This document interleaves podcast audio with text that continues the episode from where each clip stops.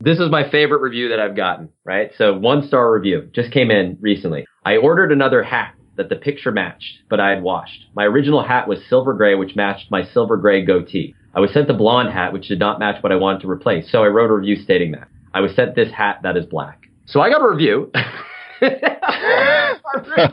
On a hat. On a hat that this guy bought. This is Super Fast Business with James Schramko. James Schramko. Helping you build your business super hmm. fast. James Schramko here. Welcome back to superfastbusiness.com. This is episode 664. I'm chatting with a repeat guest, Ryan Levesque. Welcome. It's awesome to be here. I'm actually so disappointed I couldn't be guest number 666 and we could make that the kind of twisted double episode here. You know, most people express relief that they're not episode 666. so that's a counterintuitive position to take. Of course, man. I'm not sure how to handle that. Maybe it'd be like those elevators in some countries in Asia, or they don't have elevator on level four or something like that. Yeah, no level four, no level 14. And funny, it's China because they adopt the Western and Eastern superstition. So there's no level four, there's no level 13, there's no level 14. So you're like on the 15th floor and you feel like you could just like step off the balcony onto the ground. You're like, not that high up off the ground. That'd be great for realtors. They're, they're probably selling the penthouse at a premium, and it's like a, exactly not quite as tall as they thought. It reminds me of that John Malkovich movie. I think it was Becoming Malkovich, Yeah, and yeah. there was like a floor in the middle of everything.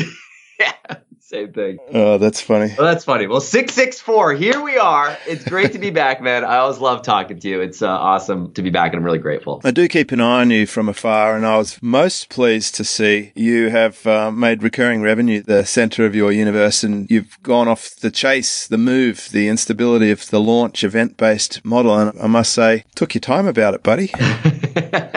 you know, it's challenging. The launch model is very alluring, right?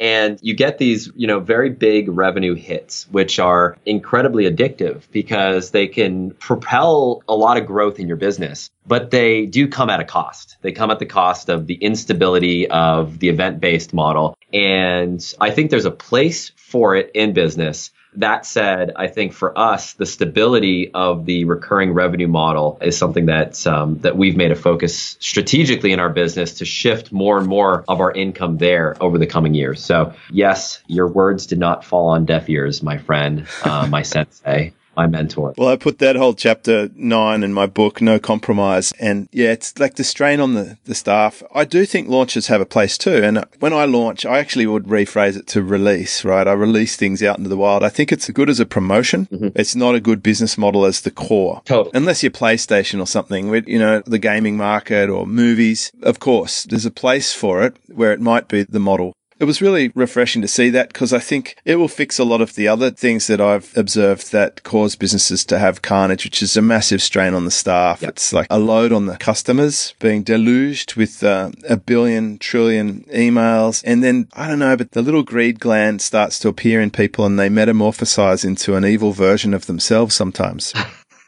Maybe you'll take up surfing and become super chilled one day. And the second thing, and I wanted to just highlight this, is I've seen you take a renewed focus on carving out time for your kids, which was nice to see because I remember not that many years ago, you showed me a picture of your schedule and I was frightened by how blocked out it was. And uh, it's good to see you seem to have softened up a bit there. If you saw my schedule this week, I think you would be quite frightened. I did see it. I think you actually you showed a schedule at some point a week or two ago, and uh, you know what? I had a little tear in my eye because it was like little Bradley's soccer match, and Daddy had a conference somewhere else or whatever, and I'm like, oh, poor Bradley. No, I I make a time. You know, I, I have a different philosophy about it. I mean, I feel like if something is important in my life, I block it off in my calendar, even if it means it's time for my kids. And I actually show it to them. I say, look, at this is your time. You're blocked off in the calendar. This is 100% for you. And they actually appreciate that. They're at an age now where they could see that. That's actually all they can relate to, really. Is Yeah. time with you. It might be one of the five languages of love, right? Totally. Yeah. Quality time. But for kids, I think it's most definitely enhanced. Having just uh,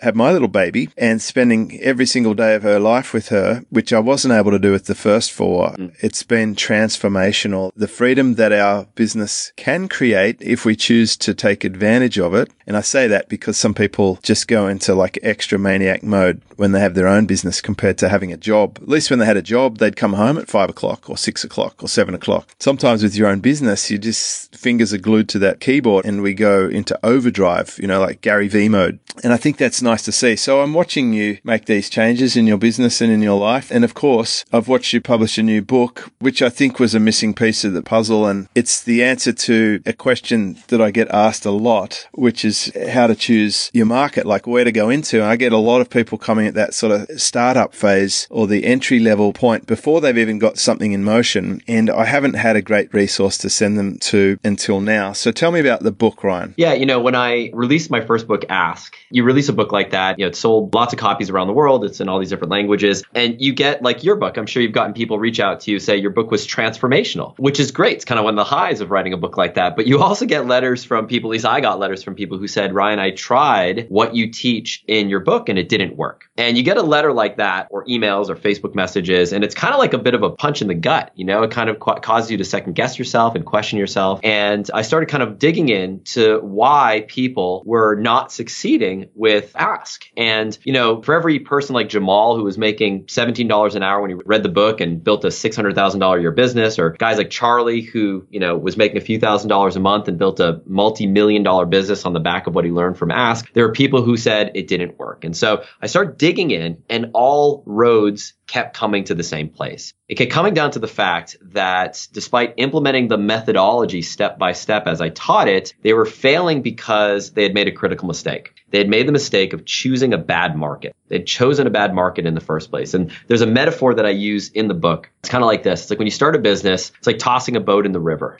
And you toss your boat in that river, expecting the river to take you to your destination. And you can have the best boat in the world. You can have hire the best crew. You can row 18 hours a day, Gary V style. But if your boat isn't pointed in the right direction, you're never going to get to your destination. And that's what I saw people doing is they had their boat either pointed in the wrong direction or even worse, they were putting their boat in a river that didn't have any water in it and they were never going to get to where they wanted to go. And I realized what I didn't do in Ask is I shared the methodology I used to enter all these different niche businesses, all these different niche markets, 23 markets. But what I didn't teach was how I chose those markets in the first place. Like why those markets over the millions of other possibilities out there. And so in Choose, it's really a prequel to Ask it's the book you should read first. It's how to choose the right market for the type of business you want to build. And that's what the book's all about. Yeah, I like that. I mean, whilst I do get a lot of people saying that my book helped them, and I don't get people saying it didn't work because mine's of a different type of topic. Yours is very technical. Mm-hmm. And I applied your technical process to my business and the business of others. And it's definitely helped to refine and to improve conversions and to increase relevance and to help people find the right offer quickly. So it was very useful useful for that. This took me back to the beginning of my journey, actually. A lot of the topics in there are stuff I haven't seen for over a decade. You know, like the paradox of when you start to get expert at something, you forget how hard it was in the beginning. Right.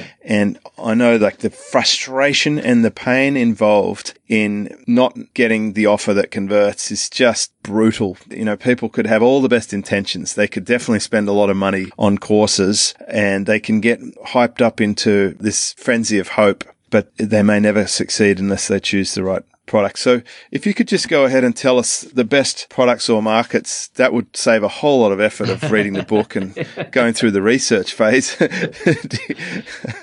Because I get that asked a fair bit. And amazingly, a lot of people think that the easiest thing to do is just to cut and paste what I've got because I've already figured it out. Yeah, it's interesting, right? The reality is there's two sides to the process. And it's one thing to build a business that is going to fill your bank account. That's certainly important. But you also need to build a business that's going to create satisfaction right? You don't want to build something that, you know, you find makes you money and then you wake up one day 10 days later, 10 years later and say, you know, why did I spend the last decade of my life doing this? That's kind of where I was coming from from the job I was working in and you obviously, you know, were super successful in your career. For me, it was I kind of had this quarter life crisis where I said, you know, why am I doing this? Like is this what I want to spend the rest of my life doing? And the answer was no. So in the book, I take you through, there's two sides to the journey. There's the introspective journey of self discovery to figure out what's important to you and what type of business is going to fuel your soul. But equally important is a business that's actually going to make money, that's going to be successful out of the gate. And so, you know, for me, and I'll talk a little bit about some of the factors that go into what makes a successful business versus a successful market versus a market that is setting yourself up to struggle. But I was very curious. Like, you know, it's easy for us to say what's a good market versus a bad market.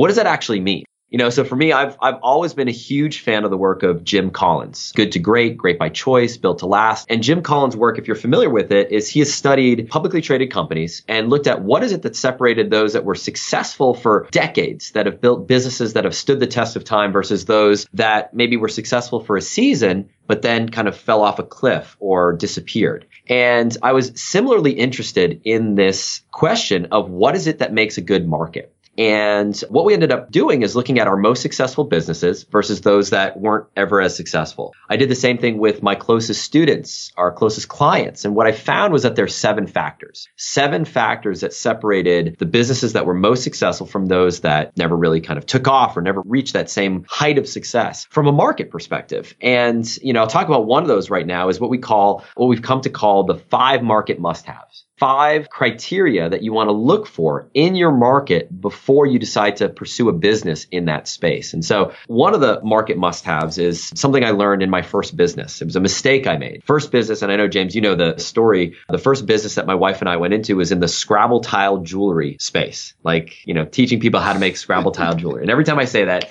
everyone chuckles and laughs like, what? Like, is that like actually a thing? It's a business that my wife found. She was sick and tired of, you know, the dinner conversations of me like throwing out some crazy harebrained business idea. And finally one day she said, all right, how about this? Like, how about we make the Scrabble tile jewelry? And she stumbled on this opportunity when she came across the website Etsy.com, which at the time in like 2007, 2008 was like a startup at the time. It's obviously a multi-billion dollar company today, but it wasn't back in the day. And, you know, she said, what about this jewelry? And at the time, we were living in China, and she said, There's this jewelry that's selling like crazy on Etsy, combining Scrabble tiles and origami paper. And, you know, she said, uh, We're in China. We have access to all the origami paper in the world. We uh, have access to inexpensive labor. We could manufacture the jewelry and import it into America. What do you think? And I said, Well, that's kind of like, you know, the whole reason why we're starting this business in the first place. It breaks all the rules. Like, we want a location independent business. We don't want to be chained to like a factory in China. We want to be able to travel and, you know, have freedom and all these things. So I closed the book on the idea. And then a few weeks later, she brought it up again. She said, you know, I want to revisit that Scrabble tile thing. And I said, I thought we closed the book on that. And she said, no, time out. I want to show you this woman's shop.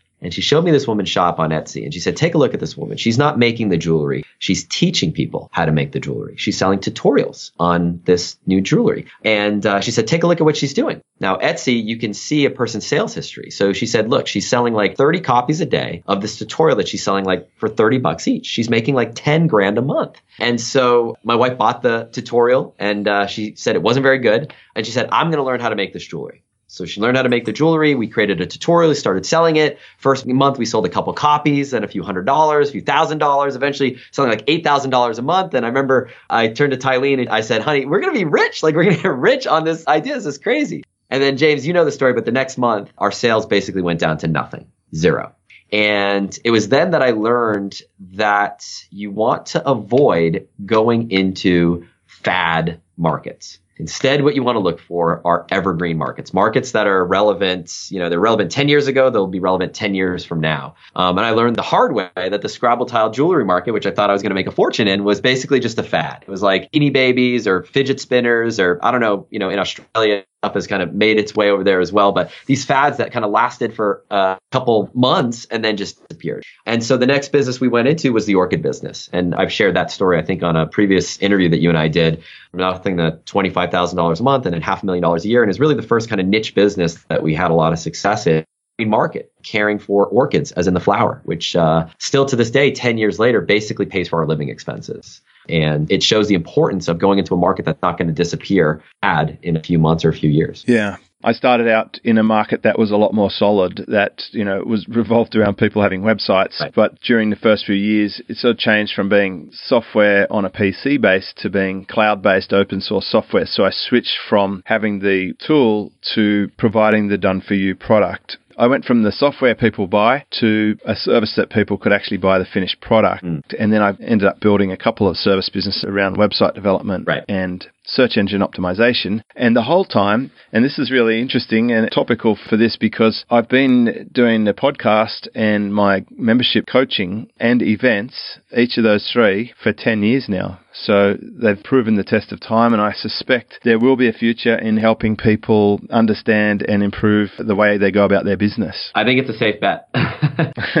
I've bet on that horse as well. So I think as long as capitalism exists in its current form, I think that's not going away anytime soon. And we're wired to, you know, want more. So I think it's a pretty safe bet. Um, of course, the technology is going to change and uh, there will be some changes, but I think it's a safe bet. You're in the education market and in the software business these days, right? Yes, and uh, you know I'm partial to what I describe as selling education and expertise for a few reasons. There are a million different ways you can make a million dollars, right? Let's put it that way. For me, I believe that if you are a bootstrapped entrepreneur, so if you are building your business yourself, you're not raising millions of dollars of outside funding, but you're basically doing it on your savings or you know your credit cards or borrowing money from friends and family. That selling education and expertise is the go-to model for so many reasons. It's the lowest startup costs high margins. It's evergreen. If you look at the trends, people are spending more money on education online today than ever in history. The latest stat that I saw, which is even more recent than I think what I put in the book, is over $800 million a day is spent on education online. $800 million a day. And that number is growing at an increasing rate. So, you know, for every argument that there's so much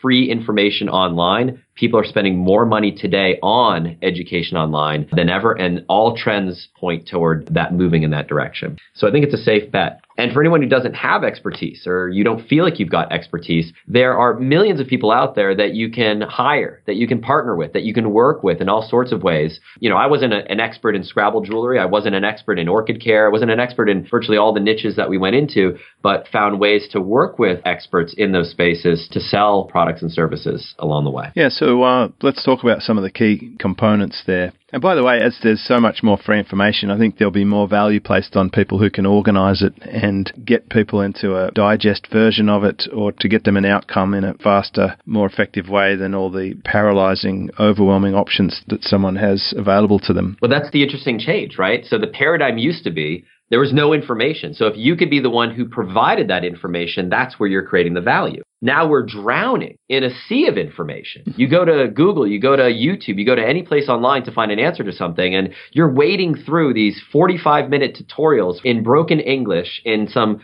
super low quality thing, and you're saying, I want just one piece of information. I have to wade through hours and hours of the garbage that's out there. If you can be the person that gives people exactly what they need, exactly when they need it, just in time, I feel like there's a huge growing opportunity in virtually every industry, every niche, every market in the world. So, in the first stage of your process for choosing, Yep. you have a model brainstorm, market brainstorm, and a business idea brainstorm. Yep. In fact, I remember when I read your draft copy, which is so draft, the endorsement on the opening cover says this is an endorsement.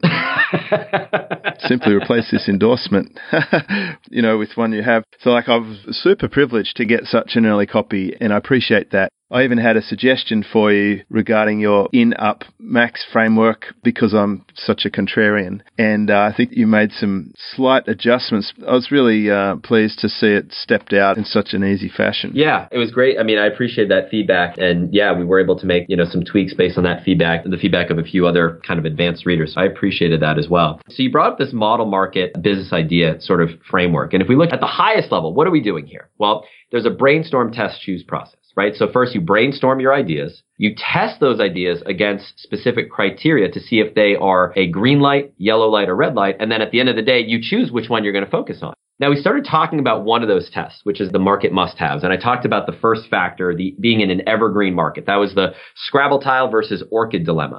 But I also learned along the way and through this research that um, it's not enough to be in an evergreen market. Like that's a necessary but not sufficient condition for success. The next factor is to be in what we call an enthusiast market. Now, an enthusiast market is in contrast to a problem solution market. Problem solution is something like wart removal, right? You've got a wart on your foot or your hand. You want to remove that thing and you never want to talk about it ever again, right? You're not signing up for any silver circle membership around wart removal. You're not signing up for any email newsletters. You're not signing up for the super fast business podcast equivalent for wart removal. You don't want to deal with that. It's like you've moved on with your life versus an enthusiast market is a market that people will spend money in that market for years and often decades at a time. So classic examples, orchids are a great example. Dogs are a great example. If you own a dog or you know someone who owns a dog, you basically, you bring a puppy into your house and you've basically signed up for the next 10 to 15 years of your life to be a consumer in the dog market. The market that you're in, James, right? Serving entrepreneurs. That's a great example of an enthusiast market. These are markets where you can sell to the same customer over and over and over again, as opposed to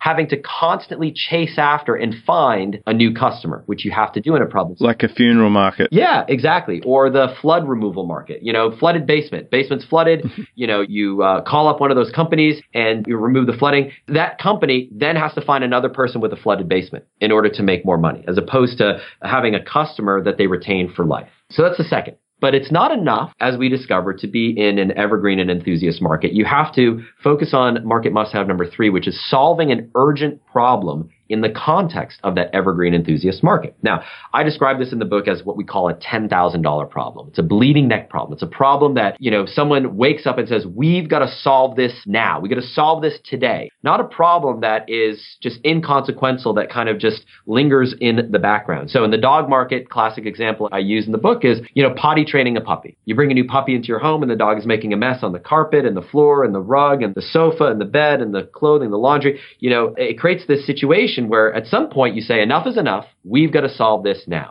And when you're solving an urgent problem, people have very little price sensitivity. They're not going to shop around online to try to save 5% or 10%. They're saying, I don't care what it costs. We got to deal with this now. And that's the type of problem you want to focus on solving for people in the context of that enthusiast market. In the orchid market, it's flowers falling off. If you've ever cared for orchids, if you've ever been gifted an orchid, then you know at some point along the way, for many people, they have an orchid, it's blooming, it's beautiful, and they wake up in the morning and all the blooms have fallen off. And their orchid was once flowering and beautiful, and it now suddenly looks like a dried up stick. It seems like a horrific metaphor, like uh, give an orchid to someone you don't like that much. yeah, exactly. Because it's going to destroy itself. Yeah, it's a bit of a sick, twisted thing that can happen. But it leads people to go online wondering, what did I do wrong? Like, did I give it too much water? Not enough water. Too much humidity? Too much sunlight? Not enough sunlight. People want to know what they've done wrong, and it gives you the opportunity to solve that problem for someone. Now, when you solve that problem, you can become that person's trusted advisor for life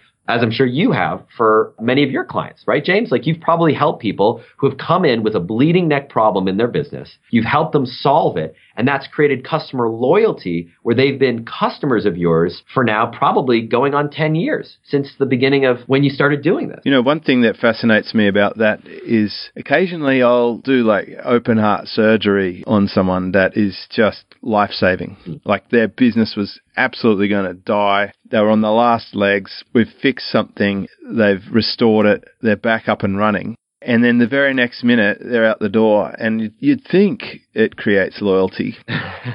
but then you realize maybe that was a problem solving scenario, not an enthusiast scenario. So it is interesting to observe. It's very occasional. I reckon one in 30 mm. will come, get topped up, and then disappear when you would think they would be the most loyal person for the rest of eternity. Interesting. So it's a human behavior trait, I think, or it's a lack of appreciation in some cases. And imagine if your entire business operated that way. Like imagine if your business with 30 out of 30 people came to you, you did the open heart surgery equivalent in business, and then you had to find another 30. Like imagine what your life would be like, what your business would be like. If every customer was like that, then you'd end up having a scenario where everyone's just perpetually doing launches and jamming your inbox. like, as you know, that's the far extreme of my business because I came into this business over a decade ago with a mindset of lifetime customer. So, so far on your filters, I'm doing okay. I know my surf business doesn't pass one of the filters, which you haven't got to yet. We'll get to that in a minute. But it's a classic. Yeah, but anyone listening to this, I'm glad you brought that up. I'd encourage you to be thinking about your niche, your market, whether it's your existing business or maybe something you're thinking about starting, and see how many of these boxes it checks off. So, evergreen, number one. Enthusiast number two, urgent problem number three, and that sets you up for market must have number four, which is what we call future problems. So ideally, you're looking for a market where the success of solving that first problem leads to another problem. Business is a classic example. The market you're in, James, is perfect for this, right? Because once you help someone choose their market, the next step is to figure out what to sell in that market. Once you solve that problem and you're making money, the next problem is arguably, well, James, I'm doing all the work myself. How do I hire a team to take some of the work off my shoulders?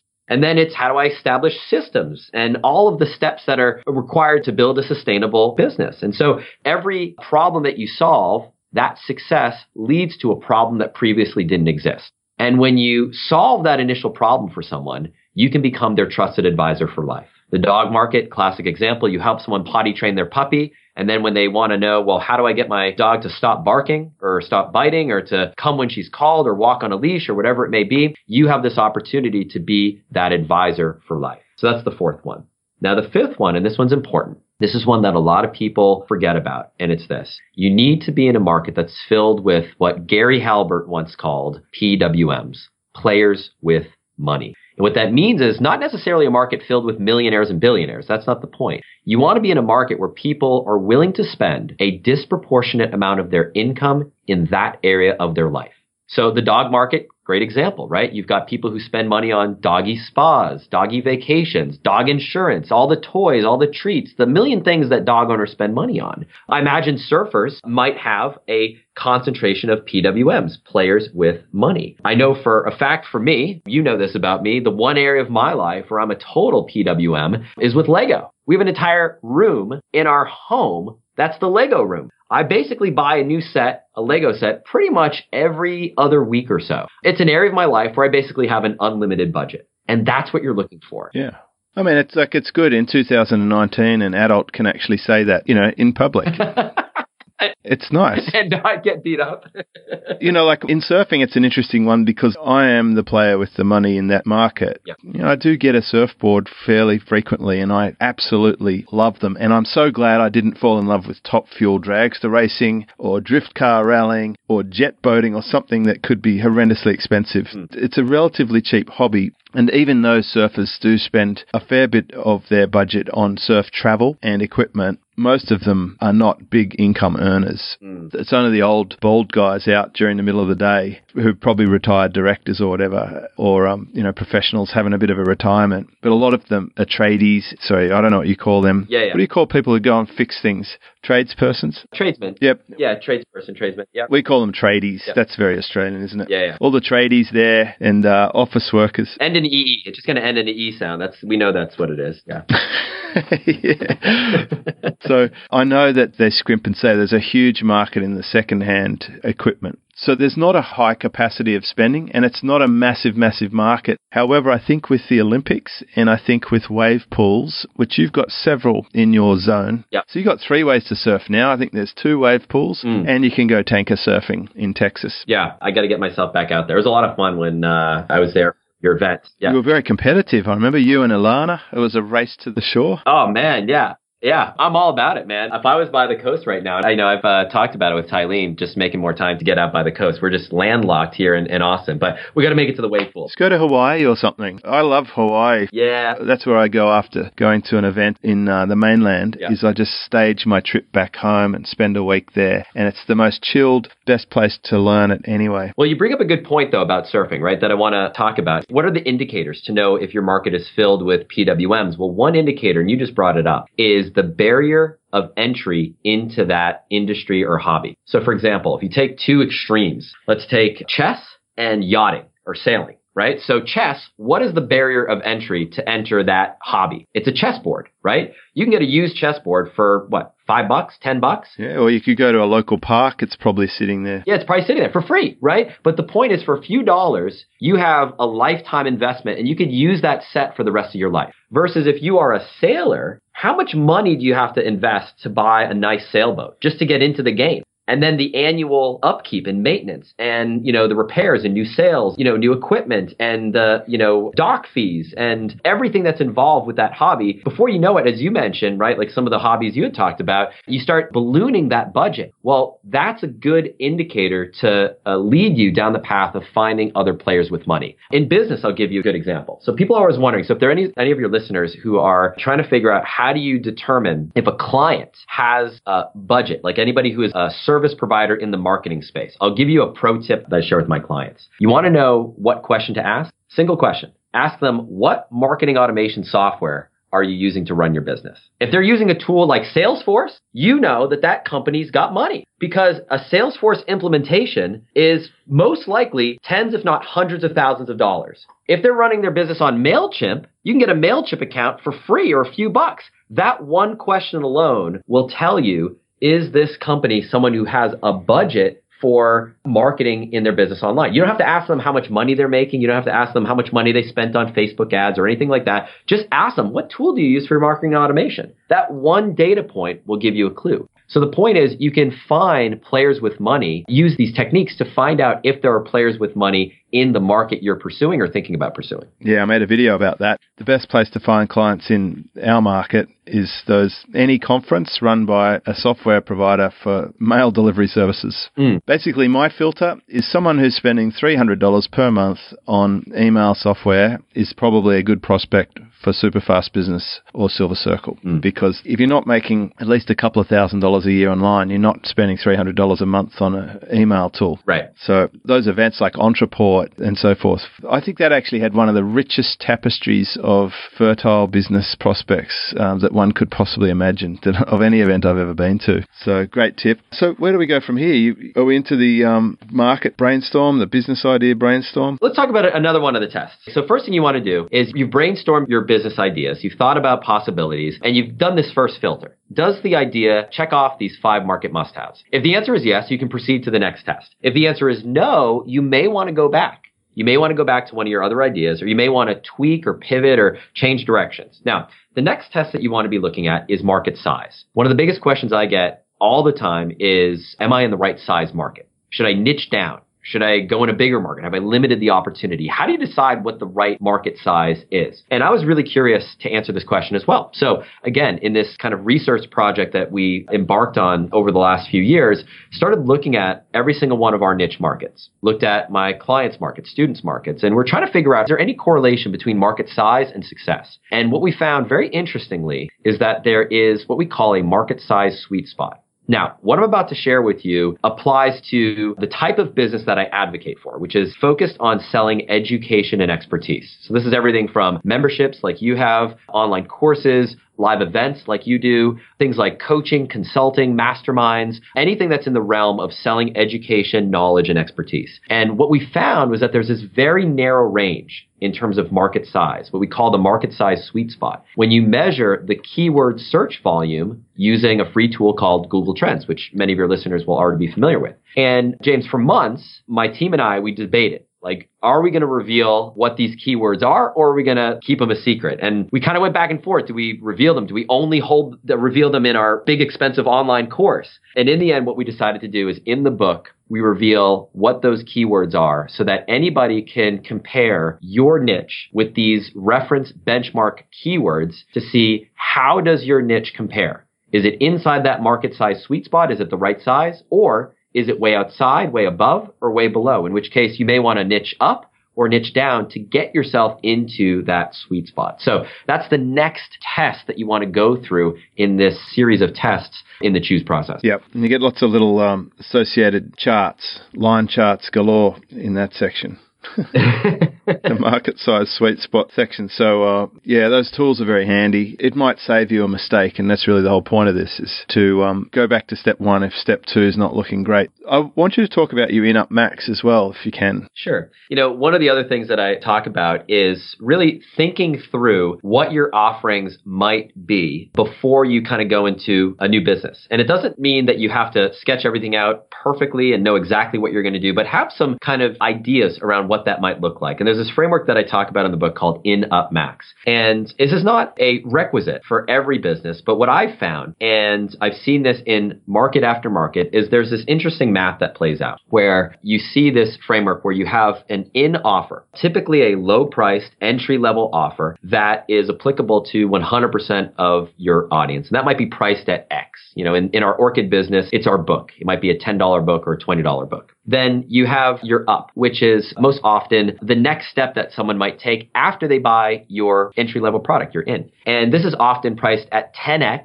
10 times the price of your in, and roughly 10% of the market will buy that thing. And then at the top of this pyramid, you have what's called a max, a max offer. Now the max is often priced at 100x, 100 times that entry level offer, and roughly 1% of your market of your buyers will upgrade to that thing. Now, I know one of the objections that you had with this is that it forces people through this path, right? They have to buy the in first, then they have to buy the up, then they have to buy the max, which is not always the case right?